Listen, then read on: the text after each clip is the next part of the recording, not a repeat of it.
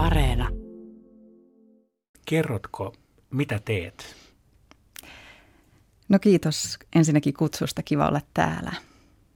Mm, yhteiskuntasuhde työ on vuoropuhelua sidosryhmien kanssa.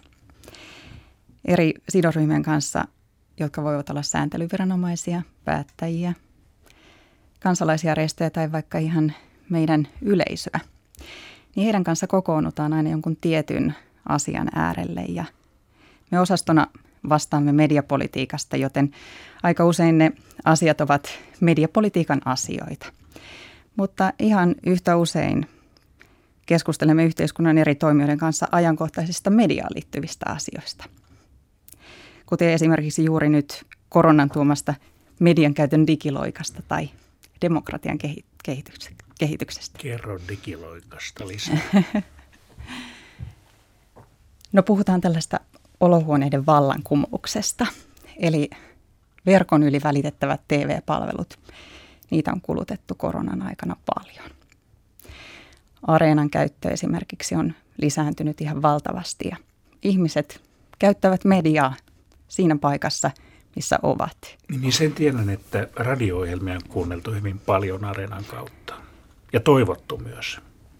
Se kertoo myös siitä, että ääntä ei pelkästään kuvaa haluta, haluta kuluttaa pelkästään, pelkästään pysähtymällä tiettyyn paikkaan, vaan että voidaan itse valita. Ja median käyttöhän on nykyään hyvin henkilökohtaista. Jos ennen puhuttiin massamediasta, niin nykyään media on henkilökohtainen, eli jokainen voi valita sen paikan, missä mediaa käyttää. Ja, ja tässä kerroit juuri hyvän esimerkki siitä, että radiotakin voidaan kuunnella – verkon välitteisesti ja poimia sieltä esimerkiksi tiettyjä ohjelmia. Kestosuosikkeja on ainakin Kantolan perhe, että sitä toivotaan hyvin paljon. Se on vanha kuunnelma, peräti 70-luvulta. Yleisradion kansakunnan muisti. Sieltä löytyy arkistoja. Niin nykyään räätälöidään ihan omia, voisi sanoa, että ohjelmakarttoja, että voit suunnitella, että menenpä nyt käymään tuossa ulkona vähän niin kävely, kävelemässä ja sitten kuunnellaanpas tuosta yksi jakso tuota kuunnelmaa tai katsotaan jotain dekkaria. Niin, ja monta peräkkäin vielä yleensä. Eli sekö on nyt tätä tulevaisuutta, sitä digiloikkaa? No se on, se on yksi osa tätä digiloikkaa. Ja mikä siitä tekee mielenkiintoista on myös se, että se ei ole niin kuin olettaa voisi pelkästään nuorten asia, vaan erityisesti tämä median käytön digiloikka on tapahtunut vanhemmissa ikäryhmissä. Eli yli 65-vuotiaatkin jo sujuvasti käyttävät verkkomediaa ja, ja muita palveluja myös. Ihmiset voivat valita nykyään sen ja, ja minä itse ainakin pidän siitä ajatuksesta, että – ei enää mietittäisikään niin kohderyhmittäin tai ikäluokittain median käyttäjiä, vaan nimenomaan siitä lähtökohdasta, että, että media on jokaiselle henkilökohtainen. Ja Yleisradion tehtävänä on tietenkin sitten löytää, löytää keinoja siihen, että ihmiset voisivat löytää sieltä palveluja ja sisältöjä. Mikä sinut, Johanna, sai hakeutumaan juuri tähän tehtävään? No se on osittain sattumien summa mutta jos katsoo taaksepäin, niin oikeastaan kaikki, mitä olen aikaisemmin tehnyt, niin jollakin tavalla nivoutuu tähän tehtävään. Eli yhteiskunnallinen kiinnostus yhteiskunnallisiin asioihin ja, ja median heräsi jo silloin lukiossa ja, ja sitten pitkän yrityksen jälkeen päädyin tai sain opiskelupaikan ja opiskelin ensin journalistiksi ja sitten myöhemmin syvennyin vielä vuorovaikutukseen ja poliittiseen viestintään – ehdin olla journalistina 20 vuotta. Ja, ja sinä olet ollut radiotoimittajana. Radiotoimittajana ja televisiotoimittajana. Ja oikeastaan eipä sitä sitten ole enää viimeisen 10-15 vuoden aikana tehty erottelua siitä, ollaanko radio- tai televisiotoimittaja tai verkkotoimittajia. Eli, eli kyllä mediatoimittajatkin tai toimittajatkin tekevät sisältöjä ihan televisiosta sinne mobiililaitteisiin. Tuntui kodikkaalta varmaan tulla tähän studioon, missä nyt puhumme. Nimittäin sen verran voin paljastaa, että laitoit jopa mikrofonit kiinni itse tuossa vastapäätä olevassa mikrofonipisteessä. Näin se menee. Kyllä sydän sykkii radiolle. Sieltä lähdettiin, sieltä oma, oma taipaleeni lähti ja, ja kun merisää tulee Radio Suomesta tai, tai muista, muilta kanavilta verkosta, niin, niin kyllä joskus mietin, että voi miten kivaa sitä olikaan lukea ja, ja sitten myös sen vastaanottajan saada sitä tärkeää tietoa.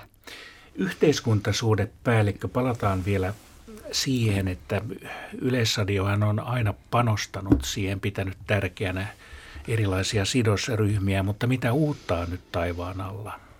Ehkä mediapolitiikka, mistä mekin vastaamme, on muuttunut ö, monimutkaisemmaksi ja kansainvälisemmäksi.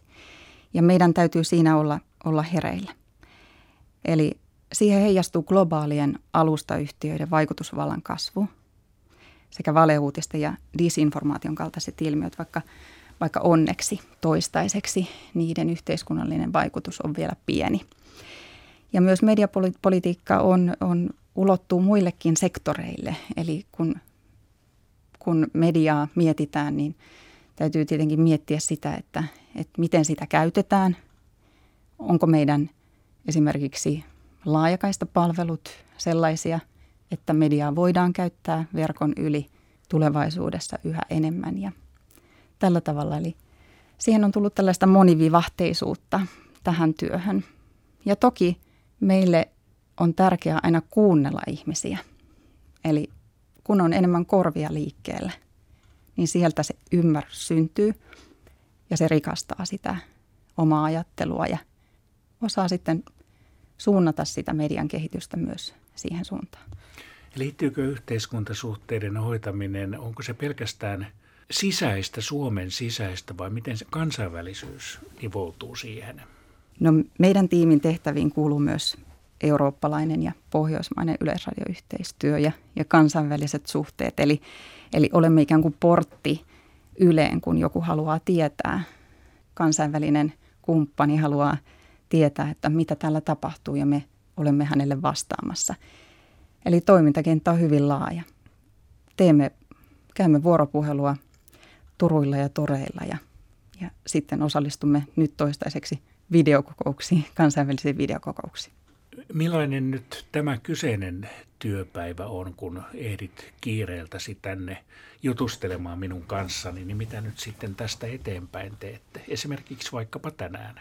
Mä olen tänään vaihtanut ö, ajankohtaisista asioista ajatuksia ö, yhden tiimiläiseni kanssa, joka suunnittelee parhaillaan tällaista sidosryhmätilaisuutta. Ja nythän korona-aikana sidosryhmätilaisuudetkin täytyy – pääasiassa tehdä etänä tai, tai sitten ne ovat erilaisia hybriditoteutuksia, jossa osallistujat ovat paikalla ja, ja sitten kuulijat siellä verkon ääressä.